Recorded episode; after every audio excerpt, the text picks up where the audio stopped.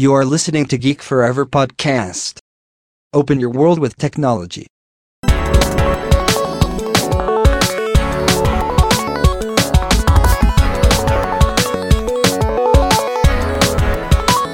This is Geek Story.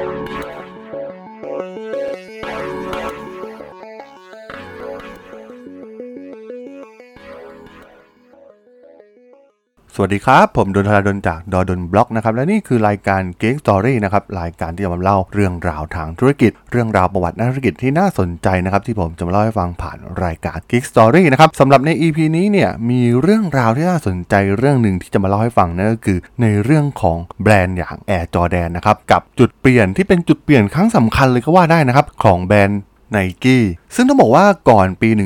1984 เนี่ย โลกของรองเท้าบาสเกตบอลเนี่ยไม่มีอะไรที่น่าสนใจเหมือนในทุกวันนี้นะครับ รองเท้าวิ่งมาตรฐานหรือว่ารองเท้ากีฬาส่วนใหญ่เนี่ยจะเป็นสีขาวโดยมีความสวยงามเพียงเล็กน้อยเท่านั้นนะครับ เช่นโลโก้ดอกยางแบบพิเศษนะครับที่จะมีเสริมเข้ามาแต่ทั้งหมดนี้เนี่ยมันเปลี่ยนไปด้วยผู้เล่นใหม่และยุคใหม่ของการตลาดด้านการกีฬานะครับ บริษัทไนกี้ที่มีชื่อเดิมว่า Blue Ribbon Sports เนี่ยซึ่งก่อตั้งโดยฟิลไนท์และบิลโบว์แมนในปี1964 ที่ถูกเปลี่ยนชื่อเป็นไนกี้ซึ่งความหมายก็คือเทพธิดาแห่งชัยชนะของกรีกในภายหลังรองเท้าดั้งเดิมของพวกเขาเนี่ยมุ่งเน้นไปที่การวิ่งและกรีธานะครับ แต่ในไม่ช้าเนี่ยบาสเกตบอลเนี่ยก็เริ่มกลายเป็นกีฬาที่มีความน่าสนใจมากขึ้น สัญลักษณ์อย่าง Nike s w o o t ได้รับการเปิดตัวครั้งแรกในปี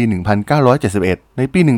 1972 โลกได้เห็นการเปิดตัวเสื้อ Nike Blazer นะครับ ซึ่งเป็นสัญลักษณ์ของทีม Portland Trail Blazer และสร้างชื่อเสียงโดย George the Iceman Gervin นะครับ รองเท้านี้เนี่ยเป็นความก้าวหน้าทั้งในด้านเทคโนโลยี และการสร้างแบรนด์ครั้งสำคัญครั้งหนึ่งของ Nike เลยก็ว่าได้ Nike เนี่ยได้ลงทุนอย่างหนัก ในการพัฒนาเทคโนโลยีที่ทำให้ประสิทธิภาพต่างๆเนี่ยดีขึ้น และทำสิ่งที่มันจะยังคงอยู่ในระดับแนวหน้าของรุ่นต่อไป แต่สิ่งที่เหนือกว่าฟังก์ชันก็คือ รูปแบบของ Nike Blazer ที่เป็นรองเท้าที่มีตราสินค้ามากจนเกินไปนะครับ โดยมีสวูดเนี่ยยึดไว้ด้านข้างของรองเท้า ทุก เกมที่เล่นของ The Iceman เนี่ยก็คงจะเน้นไปที่เขาแล้วก็รองเท้าของเขานะครับทุกเกมเนี่ยกลายเป็นโฆษณาของ Nike Blazer ซึ่งในไม่ช้าเนี่ยความหลงไหลใหม่กับรองเท้าผ้าใบก็ได้ปรากฏขึ้นในปี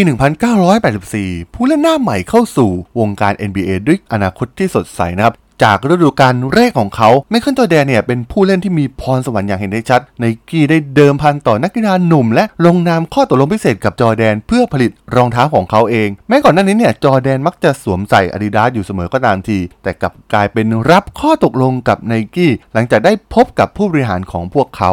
รองเท้า Air Jordan 1 เนี่ยดั้งเดิมผลิตขึ้นเฉพาะสำหรับจอแดนในต้นปี 1984 และเปิดตัวต่อสาธารณชนในปลายปี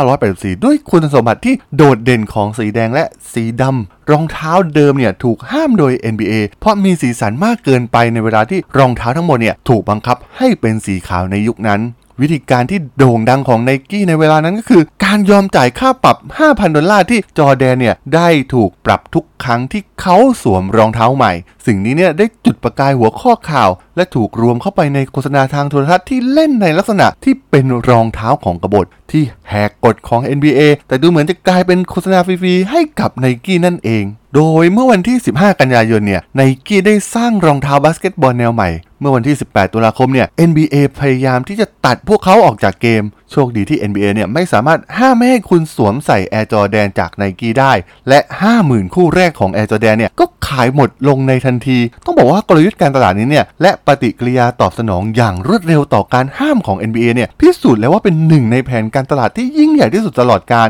ซึ่งผลักดันยอดขายมากกว่า 150 ล้านดอลลาร์เลยทีเดียว ต้องบอกว่าโลโก้ของ Air Jordan ดั้งเดิมนั้น แตกต่างจากที่ เป็นที่รู้จักในปัจจุบัน ปัจจุบันเป็นที่รู้จักกันในนามโลโก้ OG หรือโลโก้ Wings โดยให้ความสัมพันธ์กับบาสเกตบอลที่มีปีกยื่นออกมาจากทั้ง 2 ด้าน โลโก้ Jumpman จะปรากฏครั้งแรกในรุ่นที่ 3 ของ Air Jordan ในปี 1987 อย่างไรก็ตามต้นกำเนิดของมันเนี่ยมาจากการถ่ายภาพนิตยสาร Life ที่ทำในปี 1984 สำหรับการแข่งขันกีฬาโอลิมปิก ภาพถ่ายต้นฉบับเป็นภาพของจอร์แดนเนี่ยกำลังแสดงบัลเลต์กลางอากาศ เรียกว่า grand jeté ซึ่งจริงแล้วไม่ได้ใช้การกระโดดในสไตล์ที่แท้จริงของเขาจอแดนอธิบายในการสัมภาษณ์ในปี 1997 ว่า ผมเพิ่งยืนบนพื้นแล้วก็กระโดดขึ้น แล้วก็กางแขนผมออกมา แล้วพวกเขาก็ถ่ายรูป ผมไม่ได้วิ่งเลยด้วยซ้ำทุกคนคิดว่าผมทำอย่างนั้นด้วยการวิ่งและกระโดดจริง ๆ จริง ๆ แล้วเนี่ยมันเป็นการเต้นบัลเล่ที่ ผมกระโดดขึ้นและกางขาและผมก็ถือลูกบอลในมือซ้ายของผมก็แค่นั้นเอง ซึ่งภาพต้นฉบับเนี่ยกระตุ้นให้ไนกี้ทำการปรับแก้ใหม่สำหรับการเปิดตัวสนิเกอร์ในปี 1985 มันถูกรวมเป็นภาพในการสร้างตาสินค้าและรวมเข้ากับการออกแบบรองเท้าด้วยตัวเองของไนกี้และจอแดน ต้องบอกว่าไมเคิลจอแดนเนี่ยอาจจะเป็นผู้เล่นคนแรกใน NBA ที่มีความเชื่อมโยงกับผลิตภัณฑ์ตั้งแต่วินาทีแรกที่เขาเข้าร่วม ความสามารถที่เหมือนกับว่าเขาบินได้เนี่ยเป็นการเพิ่มความปรารถนาของสาธารณชน ในการเป็นเจ้าของผลิตภัณฑ์ของจอแดน ทุกๆ 2-3 ปีเนี่ยการออกแบบที่ได้รับการปรับปรุงพร้อมคุณสมบัติใหม่เพิ่มเติมได้มาถึง Air Jordan T ได้ เปิดตัวในปี 1988 และจอแดนได้นำรุ่นดังกล่าวเนี่ยมาใส่ในระหว่างการประกวดสแลมดังในปี 1988 ซึ่งได้รับการรายงานว่าเป็นที่ชื่นชอบของจอแดนมากที่สุด ในการออกแบบทั้งหมดตลอดหลายปีที่ผ่านมา สิ่งที่เริ่มเป็นพันธมิตรที่ลึกซึ้งระหว่างผู้เล่นและแบรนด์เนี่ยได้พัฒนาเป็นไอคอนและปฏิวัติอุตสาหกรรม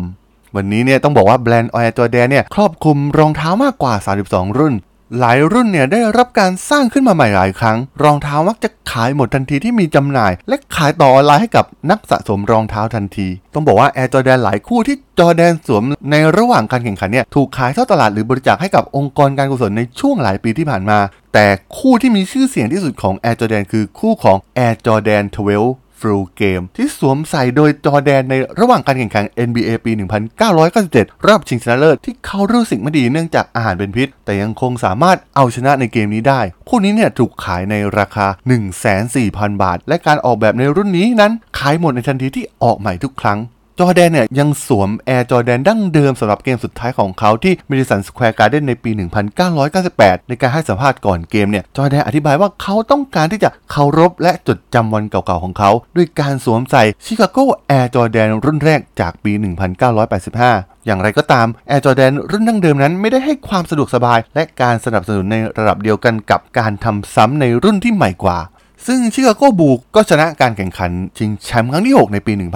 1998 และได้เป็นการคว้าแชมป์3สมัยติดต่อกันเป็นครั้งที่ 2 ของพวกเขา ในเวลานั้นเนี่ยไมเคิลจอร์แดนไม่เพียงแต่เป็นนักบาสเกตบอลที่โด่งดังที่สุด แต่เป็นหนึ่งในนักกีฬาที่โด่งดังที่สุดในโลกเลยก็ว่าได้ หลังจากฤดูกาลที่โดดเด่น มีการเก็งกำไรมากมายเกี่ยวกับว่าทีมจะกลับมาสำหรับความพยายามในการแข่งขันชิงแชมป์สมัยที่ 7 อย่างไรก็ตาม มันก็ไม่ได้เป็นอย่างนั้น ปีต่อมาฟิลแจ็กสันพิปเพน และไมเคิลจอร์แดนเนี่ยก็ได้ออกจาก Chicago Bulls และจอร์แดนก็ได้เข้าสู่ช่วงเกษียณครั้งที่ 2 จากบาสเกตบอลไปอีกครั้งหนึ่ง ตั้งแต่ยุคของจอร์แดน มีผู้เล่นใน NBA หลายคนที่มีรองเท้าที่ออกแบบเอง ที่มีชื่อเสียงที่สุดได้แก่เลบรอนเจมส์เควินดูแรนต์โคบีไบรอันต์และสตีเฟนเคอร์รีอย่างไรก็ตามไม่มีใครสามารถจัดการมรดกที่ประสบความสำเร็จ หรือยอดขายเทียบเท่าตำนาน Air Jordan ได้ รองเท้าเหล่านี้เนี่ยแตกแขนงออกไปนอกจอร์แดนในปัจจุบัน เพื่อรวมนักกีฬาทีมจอร์แดนที่ได้รับการสนับสนุนจากแบรนด์และสวมใส่รองเท้า เหล่านี้รวมถึงผู้เล่น NBA 21 คน รวมถึงนักกีฬาในเบสบอลอเมริกันฟุตบอล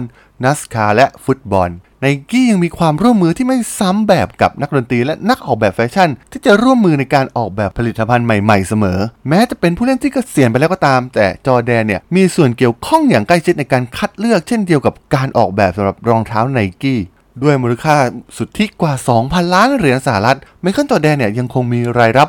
130 ล้านดอลลาร์ต่อปี จากการขายรองเท้าของจอร์แดน ส่วนแบ่งแบรนด์ Nike Air Jordan เนี่ยยังคงเพิ่มขึ้น 17%ต่อปี แบรนด์ Nike Jordan เนี่ยมีรายได้ 3,000 ล้านเหรียญสหรัฐต่อปี ต้องบอกว่าไนกี้เนี่ยถือเป็นผู้นำในการสร้างแบรนด์เสมอ และเรื่องราวของ Air Jordan เนี่ยเป็นหนึ่งในประวัติศาสตร์ที่ประสบความสำเร็จมากที่สุด มีวิธีจำนวนมากในการทำการตลาด ที่จะเรียนรู้เกี่ยวกับวิธีดึงดูดความสนใจของตลาด และมีความโดดเด่นจากฝูงชน โดยผู้เล่นอย่างไมเคิลจอแดน แบรนด์ของเขาเนี่ยทำให้เขาแตกต่างจากเอกลักษณ์ที่ไม่เหมือนใครของจอแดนนั่นเอง ต้องบอกว่าทั้งจอแดน และวิธีที่ไนกี้จับตลาดด้วยการเป็นหุ้นส่วนกันนั้น ซึ่งเป็นเวลากว่า 30 ปีมาแล้ว ที่ไนกี้แสดงให้เห็นว่าการคิดล่วงหน้า และการเคลื่อนไหวที่กล้าหาญของพวกเขาในครั้งนั้น สามารถสร้างความสำเร็จครั้งใหญ่อย่างที่เราได้เห็นกันในทุกวันนี้นั่นเองครับ สำหรับเรื่องราวของแบรนด์ n i กี้และ Air Jordan เนี่ยผมก็ต้องขอจบไว้เพียงเท่านี้ก่อนนะครับสำหรับเพื่อนๆที่สนใจ เรื่องราวทางธุรกิจ เรื่องราวประวัติด้านธุรกิจที่น่าสนใจที่ผมจะมาเล่าให้ฟัง ผ่านรายการ Geek Story เนี่ยก็สามารถติดตามกันได้นะครับ ทางช่อง Geek Forever Podcast ตอนนี้ก็มีอยู่ในแพลตฟอร์มหลักๆทั้ง Podbean Apple Podcast Google Podcast Spotify YouTube แล้วก็จะมีการอัปโหลดลงแพลตฟอร์ม Blockdit ในทุกๆตอนอยู่แล้วด้วยนะครับถ้าอย่างไรก็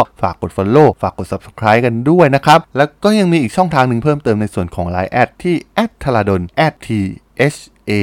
R A D H O L สามารถแอดเข้ามาพูดคุยกันได้นะครับ ผมก็จะส่งพอดแคสต์ดีๆ สาระดีๆ ให้ท่านในทุกๆวันอยู่แล้วด้วยนะครับถ้าอย่างไรก็ฝากติดตามกันด้วยแล้วกันนะครับสำหรับใน EP นี้เนี่ย ผมก็ต้องขอลากันไปก่อนนะครับ เจอกันใหม่ใน EP หน้านะครับผม สวัสดีครับ